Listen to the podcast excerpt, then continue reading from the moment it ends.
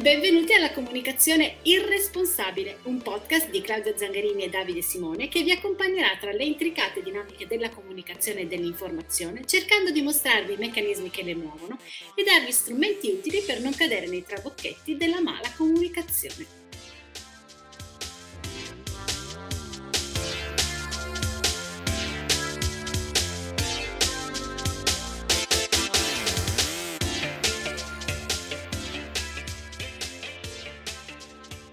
E bentornati cari amici ascoltatori, sempre parafrasando mai buongiorno alla comunicazione irresponsabile, questo podcast che nasce per far comprendere i meccanismi della comunicazione,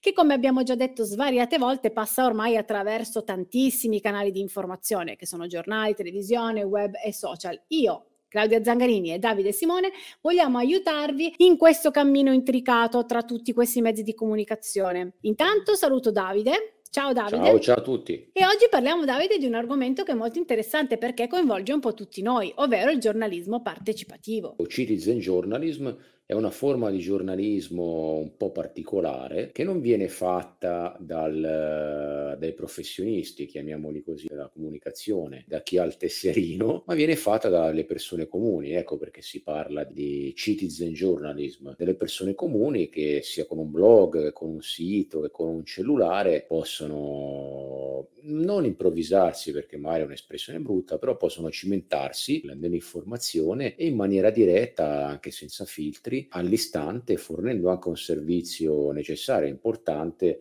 che fa da, da, contraltare anche al potere, all'establishment e alle sue eventuali manipolazioni e alterazioni. Non è così? Assolutamente sì, Davide. Eh, molto spesso è successo che i cittadini, appunto loro malgrado, siano stati giornalisti, diciamo, mh, mm, eh, reporter, testimoni che hanno dato un loro contributo nella fruizione migliore di una notizia. Ci sono tante teorie su quando inizia il giornalismo partecipativo, addirittura c'è qualcuno che lo attribuisce eh, al giorno dell'assassinio addirittura di Kennedy, anche se lì è vero che c'era qualcuno che aveva i propri mezzi, che riprendeva, eccetera, ma in realtà mh, sono più che altro video che sono poi stati vagliati dall'FBI per... Mh, per procedere nelle indagini non sono stati proprio subito fruiti dalle televisioni dei cittadini. Diciamo che quello che secondo me è l'avvenimento in cui effettivamente può cominciare il citizen journalism non come lo conosciamo ora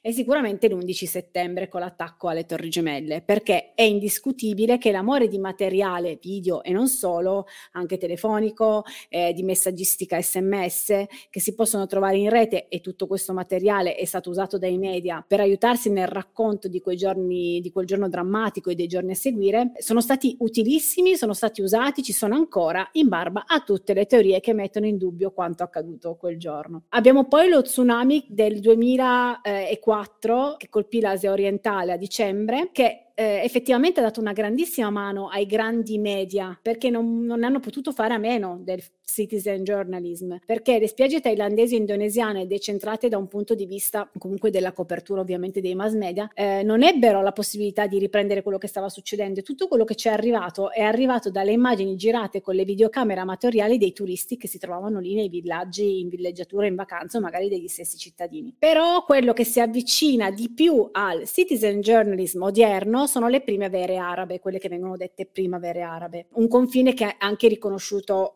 storicamente, quel confine in cui i social network entrano anche in maniera massiccia nel giornalismo partecipativo. Tutto nasce con un gesto, un gesto di protesta molto forte che è stato eh, fatto da, un, da Mohamed Bouazizi, eh, se lo ricorderanno magari in molti, si diede fuoco dalla disperazione per una protesta e eh, sostanzialmente eh, da quel momento in poi Twitter impazzì e le immagini e le informazioni informazioni e le rivolte che generarono appunto nei territori arabi su quello che era successo fu proprio un vero acceleratore delle proteste e di quella che era eh, l'umore della popolazione. Le prime immagini arrivarono dai social e fecero conoscere al mondo occidentale quello che stava accadendo in quei paesi arabi e cosa si stava smuovendo, qual era l'umore generale. Eh, si contano 3 milioni di tweet, non so quante ore di video YouTube, fiumi di blog e indispensabile fu anche proprio il ruolo di Facebook per mettere d'accordo le persone eh, nelle, nei vari movimenti di aggregazione per le proteste. Anche se non possiamo dire che sicuramente è stato il mezzo principale con cui queste sono state organizzate, sicuramente hanno avuto un ruolo molto importante. E da lì l'uso massiccio dello smartphone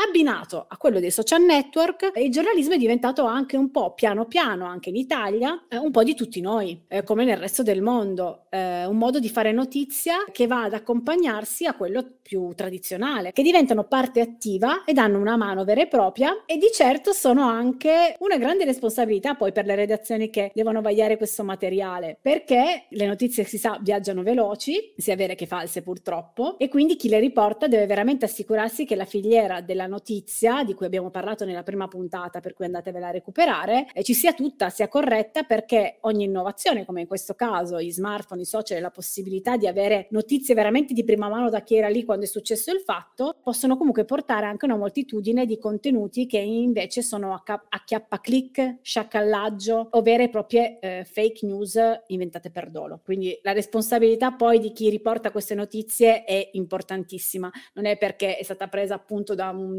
telefonino che dobbiamo ovviamente prendere per oro colato. Da quel momento in poi quindi ci siamo veramente trovati, Davide, a una frontiera di giornalismo totalmente diverso, veramente partecipato, soprattutto nelle grandi tragedie. Lo abbiamo visto durante i terremoti, lo abbiamo visto durante le inondazioni, lo abbiamo visto con il crollo del ponte di Genova. Le immagini di chi era dietro in macchina quando c'è stato il crollo penso che rimarranno nell'immaginario di tutti noi ed era impossibile pensare che dei media televisivi fossero proprio lì in quel momento perché non era prevedibile la tragedia. E lo abbiamo visto in tante altre situazioni, soprattutto purtroppo in attentati terroristici. La sera del Bataclan è probabilmente uno dei simboli del citizen journalism, anche perché è uno dei più raccapriccianti, se vogliamo dirlo, perché sostanzialmente ci ha fatto vivere quella tragedia quasi in prima persona, abbiamo praticamente vissuto quelle esecuzioni quasi con chi purtroppo è morto. Troviamo tantissimo citizen journalism quando ci sono le manifestazioni, Davide, quindi tutte le riprese che vediamo nelle tv molto spesso sono prese da telefonini di cittadini che si improvvisano appunto con le telecamere e testimoniano quanta gente c'era, quanta non c'era, che smentiscono i numeri dati dai vari politici. Quindi ecco, il citizen journalism sta avendo un ruolo importantissimo anche ora. Sì, non ci dobbiamo assolutamente stupire di quello che sta accadendo, eh, è accaduto e accadrà in Ucraina che viene vista più come propaganda, come abbiamo detto anche in altre puntate, poi va ancora a finire che quelli che sono i testimoni e le vittime di qualche violenza poi vengano anche messi in dubbio per qualche motivo, perché è una cosa che sempre, c'è sempre stata, i mezzi di comunicazione si evolvono e aiutano nel, nella memoria. Eh, l'avrebbero fatto sicuramente anche i nostri nonni se avessero avuto la possibilità di farlo mh, quando si sono trovati di fronte alla guerra. E, e, chi ha potuto con le macchine fotografiche, con i diari, con i disegni lo ha fatto, ce le abbiamo proprio per queste delle testimonianze. E troppe volte con troppa facilità si dice eh, con leggerezza che sono tutte falsità, ma in realtà non è così. Tra parentesi, tutto va anche un po' a stridere perché eh, nello stesso momento a Shanghai succedeva che per colpa del lockdown terribile che ha vissuto la città ci siano stati tantissimi video e testimonianze di quello che stava accadendo, una cosa terribile se vogliamo dire per questa politica del Covid-0, dove abbiamo persone chiuse in casa da giorni che benché ci sia una forte censura siano riusciti a far trapelare dei video che ci hanno fatto vedere le loro condizioni. Quindi non si capisce per quale motivo a volte eh, il giornalismo partecipativo venga visto in maniera quasi naturale e in altre, come nella guerra in Ucraina, invece venga messa sempre in dubbio. Anche perché lo sappiamo, Davide, tu l'hai detto, che prima che una notizia venga confermata, anche se arriva eh, in territorio di guerra dai eh, cittadini, comunque passa al vaglio dei media, cioè prima di essere diffusa, non è che viene data così. Sì, forse il, non è un giornalismo embedded, cioè incastonato, che è un'espressione nata ai tempi del, dell'operazione americana Grenada, quando eh, Reagan capì che i giornalisti andavano tenuti alla briglia eh, per evitare che succedesse quello che era accaduto in Vietnam. Allora lui diede loro dei canali preferenziali a patto che fossero quelli eh, governativi, cioè nel senso eh, lui, lui cosa diceva? Ecco, noi vi diamo le notizie in anteprima, però sono le nostre, voi seguite noi ed è una forma di giornalismo incastonato suonato, embedded, che dura tuttora e che ha screditato il giornalismo. Quindi forse il giornalismo partecipativo, il citizen journalism, dovrebbe anche riabilitare il giornalismo in questo senso, anche se il rovescio della medaglia, come hai detto tu, è che magari ci sono meno meccanismi di filtraggio, e di revisione, c'è meno professionalità forse e quindi molti possono avere delle diffidenze e storcere il naso per questo. Però ricordiamo sempre che nel momento in cui qualche mh,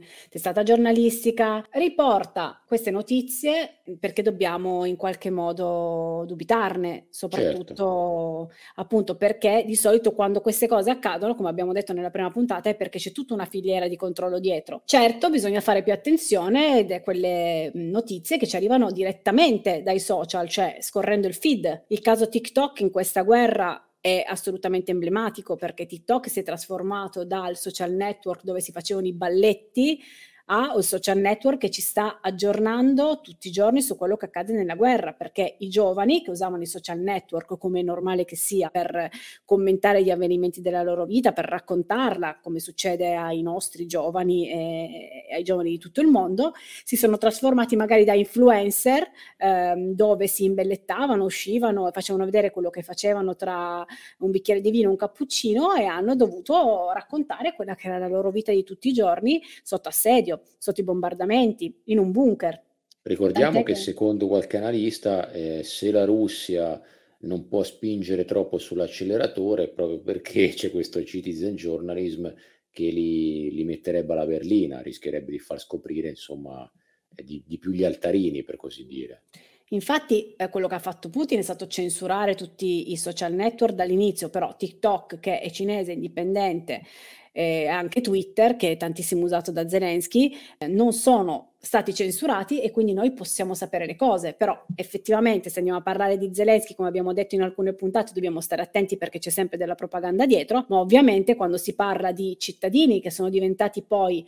o dei soldati o dei profughi a tutti gli effetti che raccontano quello che stanno facendo, diventa veramente difficile andare a credere che ci sia dietro il grande complotto che ci racconta una guerra che non c'è, diciamo così. Anche perché poi probabilmente secondo me quello che dà un po' di disturbo, quello che turba, è il fatto che i social network nascono per divertirsi, nascono per raccontare una vita che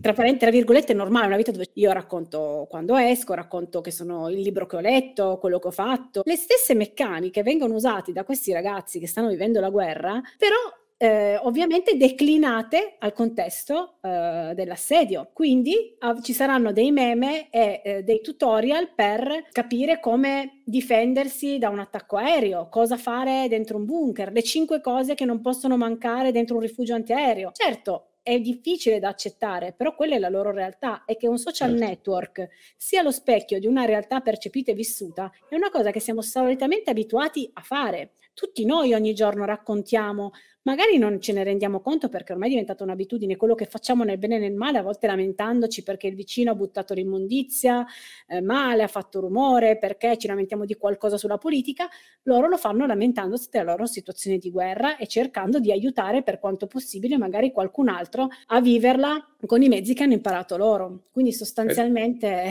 questo fenomeno sarà poi da analizzare nel futuro, ma non, eh, non, ci vedo niente di strano a livello di contesto, cioè di, di mezzo, di social network. Ed ecco perché appunto per esempio la Russia ha creato Runet, che è il proprio internet, VContact, il proprio Facebook, propri canali YouTube, eccetera, eccetera, perché ha paura appunto evidentemente di questa diffusione dal basso di, di comunicazione e ha, e ha, fatto questa sterzata, questa autarchia no, della rete dalle prime proteste nel 2011-2012, se non ricordo male, contro Vladimir Putin, cioè si sono resi conto che il citizen journalism poteva essere un problema anche per loro. E quindi con buona pace di Putin dovrà abituarsi al fatto che i nuovi mezzi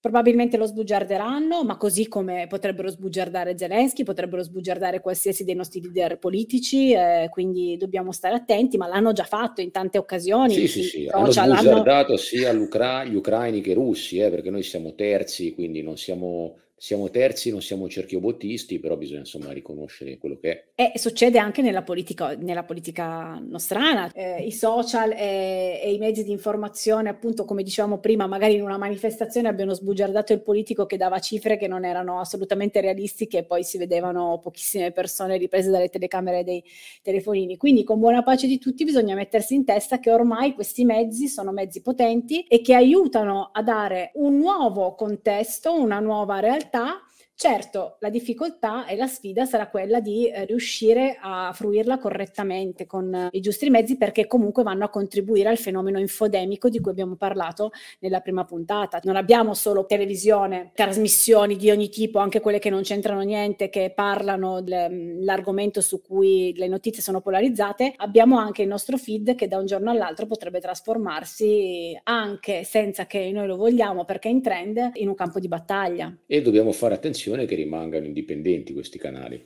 eh, e dobbiamo anche cercare di, mh, di, imparare ad usarli, perché secondo me, Davide, troppe poche persone sanno usare ancora i social network, eh sì. quindi anche qua chiamiamo sempre eh, i nostri ascoltatori a un approccio attivo a queste puntate, eh, siate curiosi anche su come funzionano i social network, su come mai vedete queste notizie, su come mai vedete delle pubblicità, su come mai eh, vi trovate magari davanti a immagini che non vorreste vedere oppure non trovate immagini che vorreste vedere, eh, perché così potete anche voi contribuire a una diffusione corretta delle notizie e a impedire che qualcuno magari diffonda delle grandi bufale. Quindi Davide direi che anche questa puntata è stata bella densa, abbiamo spiegato di come tutti noi possiamo essere dei giornalisti e possiamo fare attivismo da questo punto di vista. Giornalisti eh, e agit prop nel senso positivo della parola però. Ecco, e ehm, direi che poi nelle prossime puntate inizieremo a avere degli ospiti, quindi saranno tante sorprese. Non anticipiamo eh sì, nulla. Grandi sorprese perché saranno ospiti di peso, sia a livello nazionale che internazionale. Infatti siamo molto contenti, ringraziamo, spendiamo due parole per ringraziare gli amici ascoltatori che ci stanno supportando e, e agli ospiti che verranno a parlare di argomenti caldi, alcuni li abbiamo già detti, di sicuro parleremo ancora dell'assedio di Sarajevo e parleremo anche, lo diciamo, ancora di Covid, in questo caso dei dati del Covid e altre cose, ma non vi spoileriamo. Covid di Ucraina, parleremo di tante cose. E quindi niente, non possiamo solo più dire ciao amici ascoltatori. Ciao ciao e grazie dell'ascolto.